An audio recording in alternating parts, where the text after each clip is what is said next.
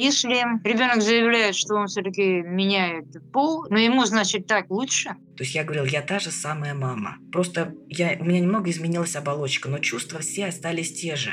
Я люблю тебя по-прежнему. Да, тебе не обязательно называть меня папой. Я решила в один день камин просто всем, бывшей жене, родственникам, на работе, всем друзьям, просто в один день объявить, что меня теперь зовут. Обращайтесь ко мне, она, подруга и так далее. Всем привет! Это подкаст «Успеть на переход». Первый нарративный русскоязычный подкаст, полностью посвященный жизни трансгендерных людей в России. Меня зовут Надежда Юрова, я продюсер и ведущая подкастов в «Новой газете Европа». Меня зовут Саша Казанцева, я ЛГБТ-активистка и писательница. И перед тем, как начать, мы попросим вас подписаться на наш подкаст там, где вы его слушаете. И еще мы будем очень ждать ваших комментариев в наших соцсетях. 24 июля – это день, в который Владимир Путин подписал закон о запрете смены пола. Этот закон фактически лишает трансгендерных людей в России права быть собой. Мы хотим, чтобы как можно меньше людей верили в анти-ЛГБТ-риторику российского правительства, и чтобы как можно больше из вас, слушателей этого подкаста, узнали реальные истории трансгендерных людей с первых уст.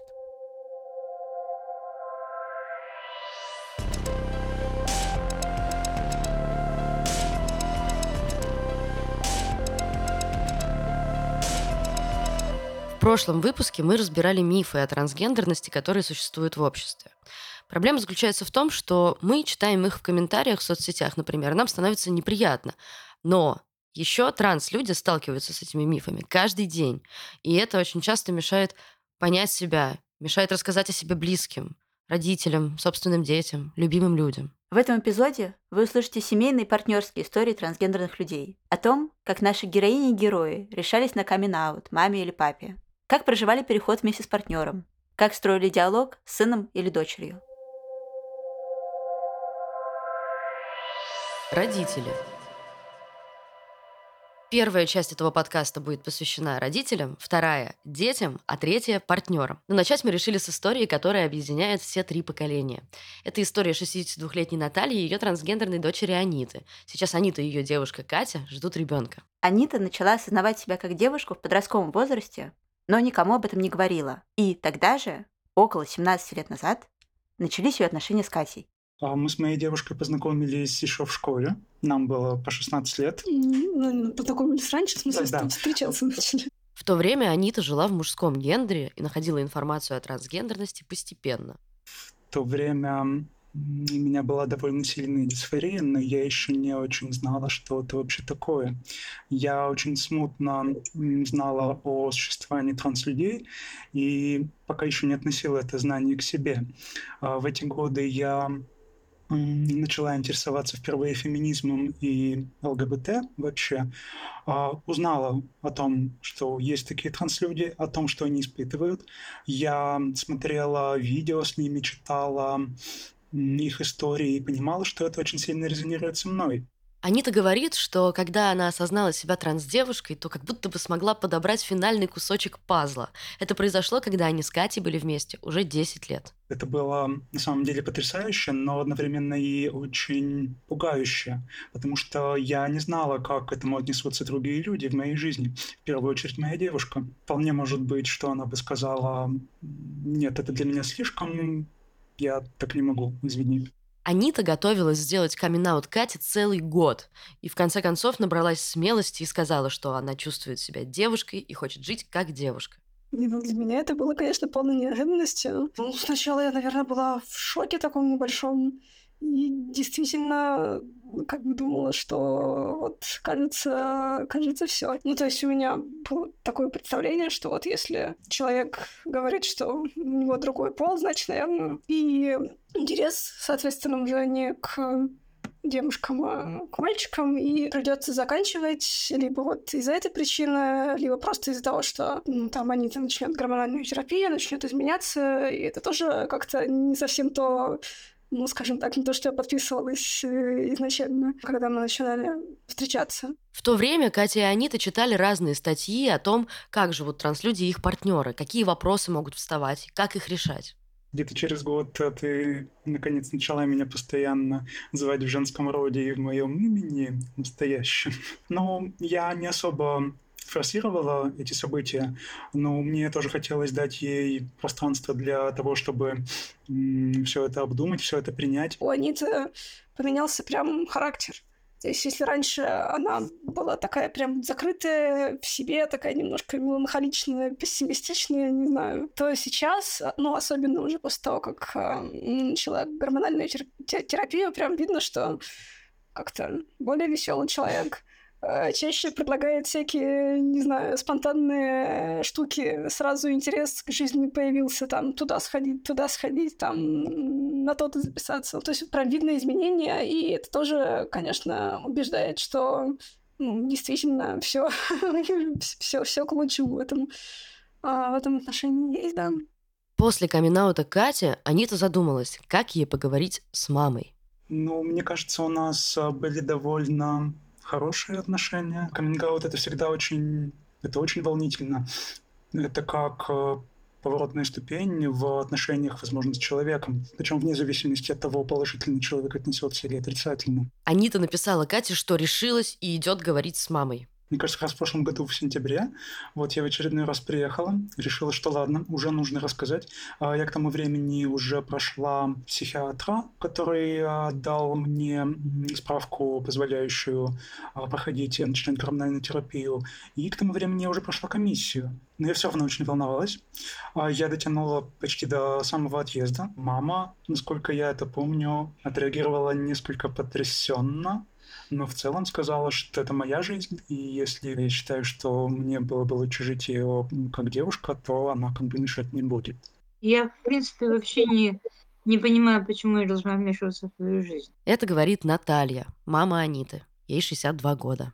Если ты выбираешь такую дорогу, пусть всегда будет тебе такой. Ну так, конечно, я же не ожидала этого. Но она сказала, что она так лучше себя чувствует, ей так более комфортно, в этом июне. А, мы с мамой впервые ходили выбирать небесгольтер. А, это было очень классно и, как то сказать, гендерно подтверждающее. Это то, чего многие транс-девушки вообще лишены в жизни. Смотреть на других, а думать, как там другие что подумают, что скажут, ну, это как-то немножко по-детски, что ли. Вот. А если ребенок заявляет, что он все-таки меняет пол, но ему, значит, так лучше, я в свое время сама пыталась избавиться от этой плохой привычки думать о том, что о тебе думают люди. Самое главное, как ты сам себя воспринимаешь. А что там люди? Люди. Людям, им же надо поговорить о чем-то, о ком-то, только не о себе. Но все это время Анита не могла начать гормональную терапию. Они с Катей хотели ребенка, а после приема гормонов завести его они бы уже не смогли. Дело в том, что гормональная терапия работает так, что фертильная функция организма со временем прерывается. Мы думали о том, чтобы ну, как-то делать, заморозить сперму, да, и потом сделать ЭКО, но в конце концов решили, что это слишком дорого и ненадежно. И в какой-то момент мы решили, что нам нужно завести ребенка до того, как я начну гормональную терапию. И мы это сделали. Анита говорит, что не знает других трансгендерных женщин в России, решившихся завести детей одновременно с началом перехода. Когда мы поняли, что мы беременны, это сильно изменило и нашу жизнь, и наши отношения в том числе. Это замечательный, великолепный опыт, который немногим, наверное, транс-девушкам есть возможность его ощутить в тот день, когда Катя сказала, что беременна, Анита начала гормональную терапию. То есть мы там, не знаю, на УЗИ там ходили вместе, и там в школу для беременных э, тоже вместе. Вот, и пока все вроде фу-фу-фу, все, все нормально, никаких вопросов ни у кого не было. Ну, то есть, почему приходит там не муж, там, условно, да, ну, девушка. Вот, конечно, не очень понятно действительно, что будет дальше. Ну, то есть, если там, не знаю, когда будет садик, ну, опять же, я, честно говоря, немножко откладываю обдумывание этого вопроса, потому что ну, все равно садик, это, ну, явно там не, не раньше там двух лет, условно. То есть еще два года на то, чтобы посмотреть, что там в России будет вообще происходить. Ни, ни, ни замуж не выходит, ни ребенка не делают. Я какое-то время почти постоянно спрашивала, а потом перестала. Думаю, ну, решат сами, когда им надо будет, тогда и сделают. Конечно, рада. Представляете, я буду бабушкой. Но все мы знаем, что, к сожалению, выстроить принимающие отношения с родителями не всегда удается. Ну, или не всегда удается сразу. Например, трансгендерный мужчина Леня из очень консервативной семьи. И он вспоминает, например, что его отец всегда высказывал гомофобные взгляды. Я спросил у своего папы, как он относится к геям. И ответ моего папы, соответственно, в тот момент был, э, если честно, я считаю, что их стоит выставить к забору в нашем заднем дворе, и лично я бы сам их всех расстрелял. В тот момент Леня понял, что разговор с родителем о принятии придется строить долго. И целых 9 лет Леня регулярно разговаривал с отцом, пытаясь донести мысли о толерантности. С мамой же все шло не очень гладко. Случился с ней невероятный диалог в мои 14 или 15 лет – когда мы сидели в машине, и я записывал голосовое сообщение своей подруге, которая трансдевушка. Соответственно, мама спросила, с кем я разговариваю. Я ответил ей, э, назвал женское имя своей подруги, естественно, обычное. Она сказала, нет, это мужчина. И мы, ну, по голосу. И мы очень сильно с ней поссорились. Я понял, что над ней, оказывается, тоже нужно очень сильно работать. А, с ней коммуницировать и продвигать идею того, что вообще-то это нормально и все хорошо.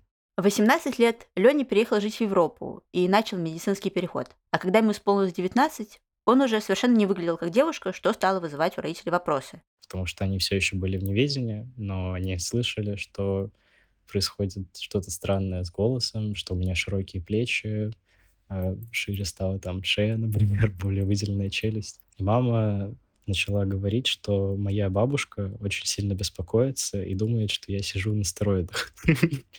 Я сказал, ой, нет, не волнуйся. Я решил отложить этот разговор до их приезда ко мне домой, визита.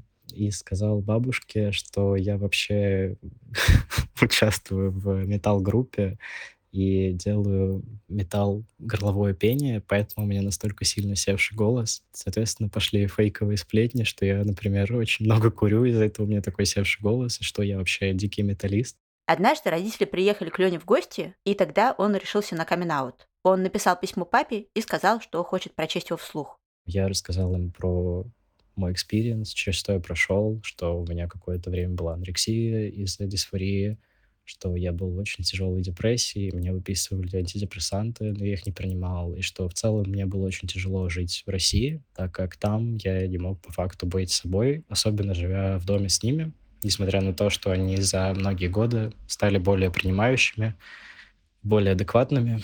Я рассказал им про то, что мне было очень страшно говорить им что-то о себе, и что последние 20 лет не был с ними до конца честен, Соответственно, закончил это письмо тем, что меня зовут Леня, пожалуйста, обращайтесь со мной так. Если вы не готовы это принять, то я готов до конца остаться здесь и не поддерживать контакт, так как мне будет очень больно, если мои собственные родители не смогут со мной коммуницировать так, как я этого хочу и таким образом, в котором я нуждаюсь.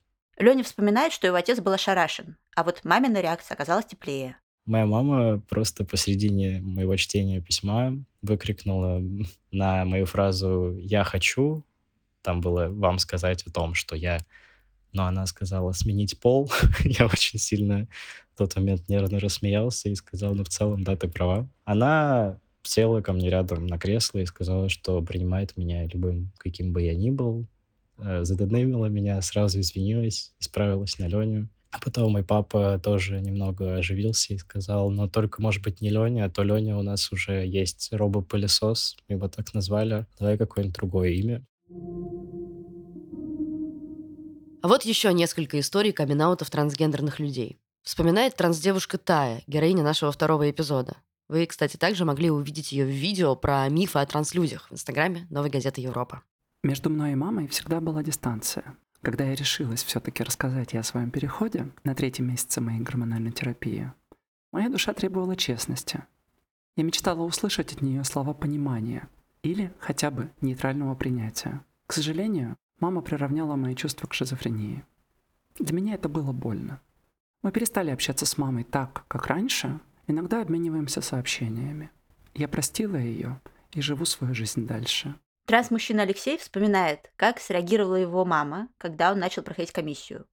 В то время ему исполнилось 35 лет. она знала, что я хожу там к каким-то врачам, прохожу какие, какие-то обследования. Честно говоря, она мне потом сама сказала, что она думала, что я умираю, что у меня там нашли онкологию или что-то еще ужасное, какое-то смертельное заболевание. Поэтому, когда я сказал э, на таком семейном собрании, что я всего лишь совершаю трансгендерный переход, она просто как-то, она выдохнула, она, она почти обрадовалась. Единственное, что она на тот момент у меня спросила, вот сразу же после камин а будут ли меня звать Лешей. Дело в том, что это имя она выбрала для своего сына, и вот так получилось, что я стал Алексей, а мама меня назвала во второй раз. Трансженщине тоже 35 лет. И вот как она вспоминает свой камин -аут. Я решила в один день камин просто всем, бывшей жене, родственникам, на работе, всем друзьям, просто в один день объявить, что меня теперь зовут обращались ко мне она, подруга и так далее. А моя мать, она э, поначалу не очень все понимала, задавала неуместные вопросы, а, но в конце концов она как-то вывела принятие из э, из первых принципов человека с европейскими ценностями. Вот она поняла, что самое главное — это автономия, в том числе телесная, каждого человека, что можно жить как угодно, никому, если не вредишь, и запрещать это, это какой-то абсурд. Марат из Беларуси, и у него самого четверо детей. Он признается, что камин маме был самым легким из всех, что он делал. Когда я получил документы, я сделал цветные ксерокопии своего свидетельства о рождении, вложил их в конверт с надписью «Поздравляю с рождением сына», вот, и принес маме.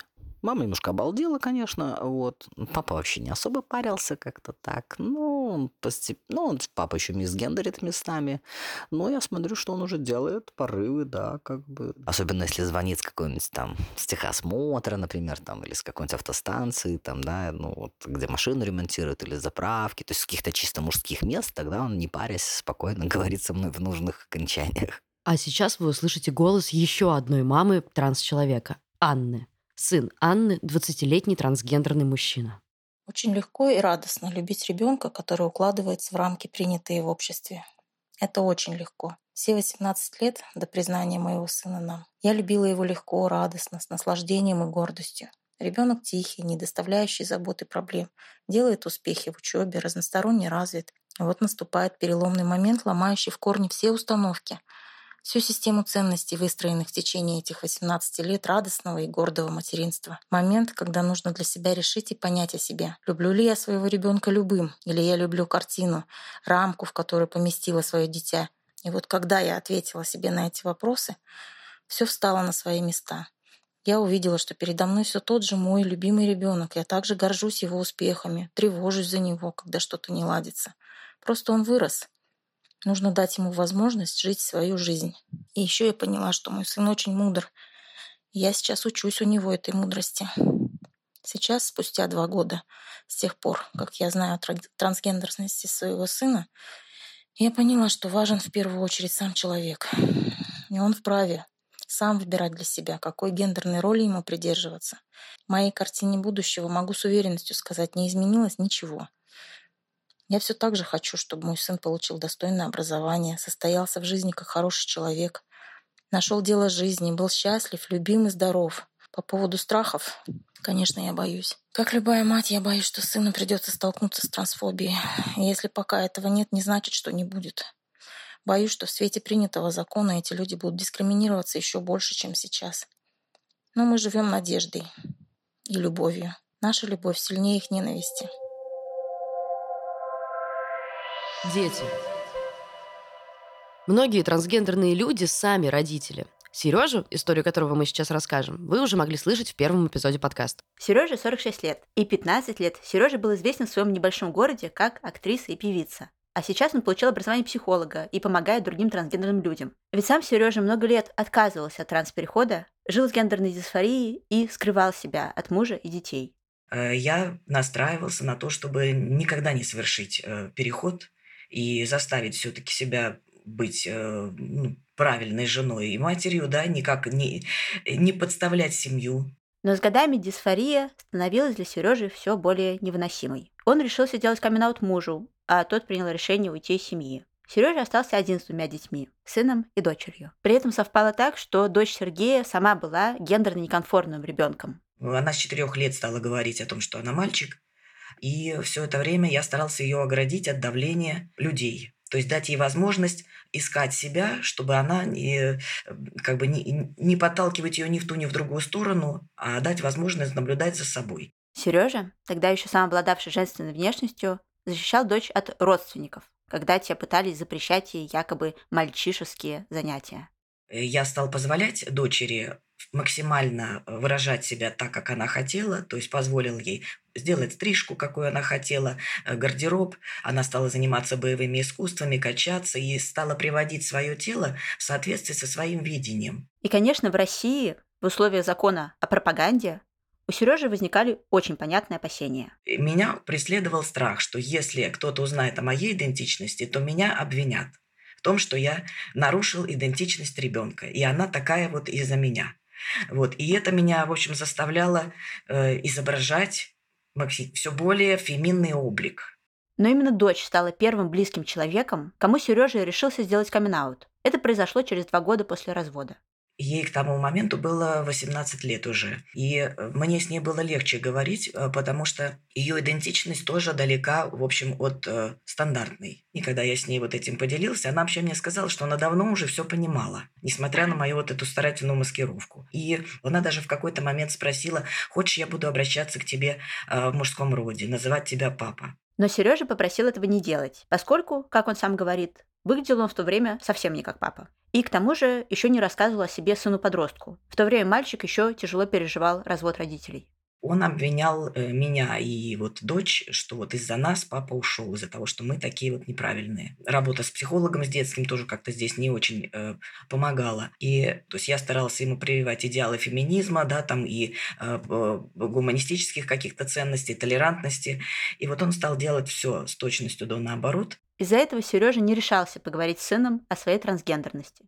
И я сейчас понимаю, что это было большой ошибкой, потому что эту информацию надо было выдавать постепенно. Я с этим часто сталкиваюсь, общаясь с другими трансродителями, что люди из опасений повредить семье, они очень-очень долго давят себе идентичность, пытаясь заставить себя этого не совершить. И они доводят себя до такого состояния буквально вот э, крайнего, что уже просто нет сил жить то же время состояние Сережи ухудшалось на фоне гендерной дисфории. Он работал с психологом и понял, что откладывать переход больше не может. В общем, я ощутил, что я уже не могу ждать. И состояние мое было такое, что я понимал, что или, или суицид, или я делаю переход. И я считал, что я это сделаю в том числе и для детей у них будет хотя бы живая мать. Даже с учетом того, что я буду выглядеть, может быть, не так, как хотелось бы сыну, но я хотя бы физически буду существовать. Сережа понял, что действовать надо быстро. Он сразу прошел комиссию, быстро сделал мастектомию и начал прием гормональных препаратов.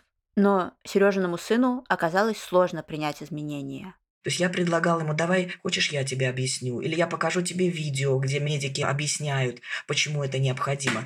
Он не хотел смотреть никаких видео, если я пытался что-то поставить, он начинал плакать. Сережа вспоминает, как вернулся домой после больницы, где сделал мастектомию, удаление груди, и абдоминопластику, уменьшение живота.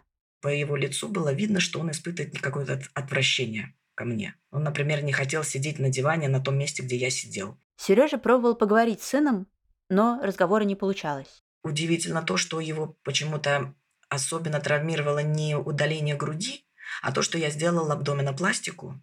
У меня был отвисший живот после вот э, двух кесаревых сечений. И это вообще не гендерно-аффирмативная операция. Но почему-то вот э эта часть тела оказалась для него очень важна. Он говорил, мне так нравился твой мягкий животик, я так любил на нем лежать головой, а теперь его нет. Сережа очень переживал. Пробовал налаживать отношения с сыном, обращался к подростковым психологам. Но в итоге сын выбрал переехать к отцу. После того, как сын переехал к э, мужу, э, муж сказал, что я к ним в квартиру не войду, чтобы повидаться с сыном. И это для меня явилось, в общем, как гром среди ясного неба. Сережа не видел сына два месяца.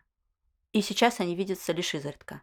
Он говорит, я бы жил с тобой, я бы вернулся к тебе, если бы ты вернул внешность той мамы. И я, конечно, сделать это не могу, потому что я, я уже жил с той внешностью, и, э, и я понял, что тогда я не буду просто в живых. Поэтому здесь приходится выбор делать вот именно в сторону себя. Потому что таким образом я сохраняю себя по крайней мере, живым. И, ну, я надеюсь, что постепенно, может быть, какое-то принятие будет происходить. И, в общем, меня психологи, с которыми я работаю, да, они мне э, говорят, что здесь наложилась подростковая сепарация на вот эти вот э, события. Сережа говорит о сыне с большой нежностью. То есть я говорил, я та же самая мама. Просто я, у меня немного изменилась оболочка, но чувства все остались те же. Я люблю тебя по-прежнему. Да, тебе не обязательно называть меня папой. Но он, он немножечко понимает что да, это как бы мне правда без этого не обойтись, но ему сейчас сложно это уложить в своей голове пока. То есть если нас никто не видит, то он становится очень мягким, ласковым, он хочет обниматься, и он разговаривает настолько нежным голосом. Ну, конечно, если рядом папа, то он сразу делает вид, что э, вот этот человек э, ему неприятен, ну, имея в виду меня, да? Дочь осталась на стороне Сережи. Ее собственный гендерный поиск тоже развивался. Она в какой-то момент сказала, я горжусь тем, что я женщина. То есть э, ей нравится быть сильной, мускулистой женщиной, которая может, э, в общем, э, уложить многих мужчин да, на лопатки. Вот, и э, она продолжает заниматься единоборствами, участвует в спортивных соревнованиях. Э, в ее секции она единственная девушка, и э, ей не дают никаких поблажек. Э, там с ней дерутся в полную силу. Сейчас Сережа много занимается активизмом и волонтерством. Он говорит, что ему помогает поддерживать молодых транслюдей, которых не принимают их родители. Они тоже хотят какую-то родительскую фигуру, которая относится к ним э, как, как к людям, да, и видит в них людей. Вот. Но, конечно, это не решает основную проблему, а, и это, эта боль, она, естественно, всегда со мной. Вернемся к истории Марата из Беларуси. В его случае дети на отрез отказывались увидеть поверить, что с ним происходят какие-то изменения. Вот, например, как реагировал старший сын. Дети в упор не видели ни щетину, ни опустившийся голос, э, вообще ничего, да. То есть на полном серьезе мне ребенок говорит, ну ты же не мужчина, посмотри на себя. Я говорю, нет, сыночка, это ты посмотри на меня. Говорит, ну нет, ну я показываю пальцем, что вот у меня уже щетина отросла уже порядком, то есть что меня уже на улице ну, люди воспринимают как мужчину, и в голову никому не приходит сказать по-другому. И ребенок на полном серьезе делает огромные глаза, потому что он, правда, оказывается, все последние пару месяцев этого не видел. Конечно, дети бастовали, дети вначале так это типа «нет, я не хочу, мне так неудобно». Но Марат стал последовательно объяснять детям, что это просто медицинский диагноз. Вот в моем случае это ну, такое заболевание, то есть это не рак, я от этого не умру. То есть э, единственное, что я могу стать чуточку счастливее, чуточку добрее, чуточку проще, потому что когда ты честен по отношению к себе, тебе проще взаимодействовать с миром, Основной проблемой, связанной с трансродительством, Марат для себя называет необходимость посещать социальные инстанции. Там школы, сады и прочие вот эти вот, ну, даже не столько сады, сколько школы, управления там, да, то есть так как соцзащиты, ну, вот, потому что всем очень интересно, как мы живем, всем очень интересно, что у нас под одеялом, в штанах и так далее, да, то есть мне прям с порога заявили, что я «Э, Здравствуйте, о, это вы мальчик-девочка, да, то есть, ну, там кто-то недавно в чате пошутил, что как бы, ну, леди бой это немножко другое. Вот. Э, ну, то есть, не знаю, я когда прихожу в какие-то официальные инстанции, все-таки рассчитываю на какой-то, на какой-то определенный уровень развития людей. Ну, к сожалению, это не всегда так. У Алексея была очень выраженная гендерная дисфория, которая довела его до сильнейшей депрессии. И, конечно же, это отражалось на взаимоотношениях с родными тяжело э, строить отношения с кем-либо вообще, независимо от того, как сильно ты любишь этого человека, независимо от того, как сильно ты любишь своего ребенка, если ты буквально ощущаешь, что умираешь каждое мгновение своего существования. У меня просто не было ни на что сил, всегда, постоянно. А, как бы я ни старался. И из-за этого было много вины. Я чувствовал себя просто ужасным родителем, потому что не мог взять себя в руки, не мог собраться. На тот момент э, мне было настолько плохо, что я практически уже не выходил из дома, я ни с кем не общался. Я был в очень серьезной депрессии, уже не мог э, толком работать, не мог э, контактировать с людьми. Мне было буквально физически больно от моего состояния. А, моя дисфория на тот момент усилилась настолько, что я даже не мог ходить там к парикмахеру, например.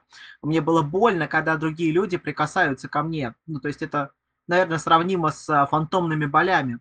Когда Алексей собрал всех на семейном совете и приготовился сделать камин он заранее подготовил ответы на все сложные вопросы, собрал литературу, репетировал этот диалог. Но в итоге все это ему не особо пригодилось. А вопросов было очень мало. А мои родные знают, что я ничего не буду делать на обум, что я ко всему серьезно готовлюсь, и они доверяют мне, моим решениям. Я думаю, они прекрасно видели, что мне очень-очень плохо а, морально, Поэтому, когда мои близкие поняли, что переход для меня это важно, что это может мне помочь чувствовать себя лучше, у них не было уже никаких возражений и вопросов. Дочь приняла Алексея сразу и стала его большой опорой в период перехода. Как-то все прошло очень, очень естественно. Она сразу переключилась на мужские местоимения и все. И было очень классно, что мгновенно переключившись на вот мои новые местоимения, на мое новое имя, дочка регулярно поправляла мою маму, когда та сбивалась. Э, знаете, вот в такие моменты я себя ощущал как за каменной стеной. Меня накрывало такой теплой волной принятия, чувством любви, а, потому что она, она была полностью на моей стороне, она меня полностью поддерживала. Несколько раз в нашем разговоре Алексей подчеркивал, что ему очень сильно повезло семьей и то, как они сблизились после его перехода. Мои отношения с семьей после перехода существенно, очень заметно улучшились. Наверное, потому что меня как-то отпустило, мне стало легче в плане моего ментального состояния. До перехода, признаюсь, э, у меня был план самоубийства. Мне до сих пор немножко страшно, что этот план у меня был, что я действительно думал, что это вот такой нормальный вариант закончить мои ну, страдания, что этот вариант более приемлем, чем транспереход. В особенности улучшились отношения с дочерью. А, и мы стали намного бережнее друг к другу, прям очень сильно. Стали чаще говорить по душам, стали делиться проблемами. И я рад, и я очень горжусь, что теперь она может рассказать мне все о своей жизни. Я рад, что теперь у меня есть сила ее поддержать. Партнеры. Ну вот мы и подошли к теме отношений с партнерами, супругами, девушками, молодыми людьми, транслюдей. Один из вопросов, который встает перед партнерами людей, делающих транспереход, это вопрос о том, как они теперь должны определять свою ориентацию. Например, если мы раньше были в гетеросексуальных отношениях, и мой близкий человек делает транспереход, то должна ли я себя переосознать как гомосексуального человека теперь? Или наоборот, если мы были в гомосексуальных отношениях, и мой близкий человек тоже делает переход, то должна ли я себя переосознать как гетеросексуалку? В ситуации камин жене стал причиной развода. Сразу при появлении каких-то гендерных сомнений я хотя бы бывшей жене все рассказала. Она гетеросексуалка, из-за такого несовпадения гендеров и ориентаций, из-за него самого по себе мы бы что? Мы могли стать лучшими подругами, платоническими сородителями, всякими такими вещами, но мой переход спровоцировал обиду и трансфобные высказывания. Например, а что это комиссия не проверяет тебя как-то тщательнее? Вот сейчас, э, после развода, мы друг с другом минимизируем контакт. Атая сохранила близость со своей партнершей. С моей партнеркой мы до моего перехода были в первую очередь близкими друзьями. Она стала моей главной опорой, помогала в сложных моментах и была рядом на каждом этапе перехода. После моего перехода мы стали еще ближе. Наша дружба переросла в глубокие и искренние отношения.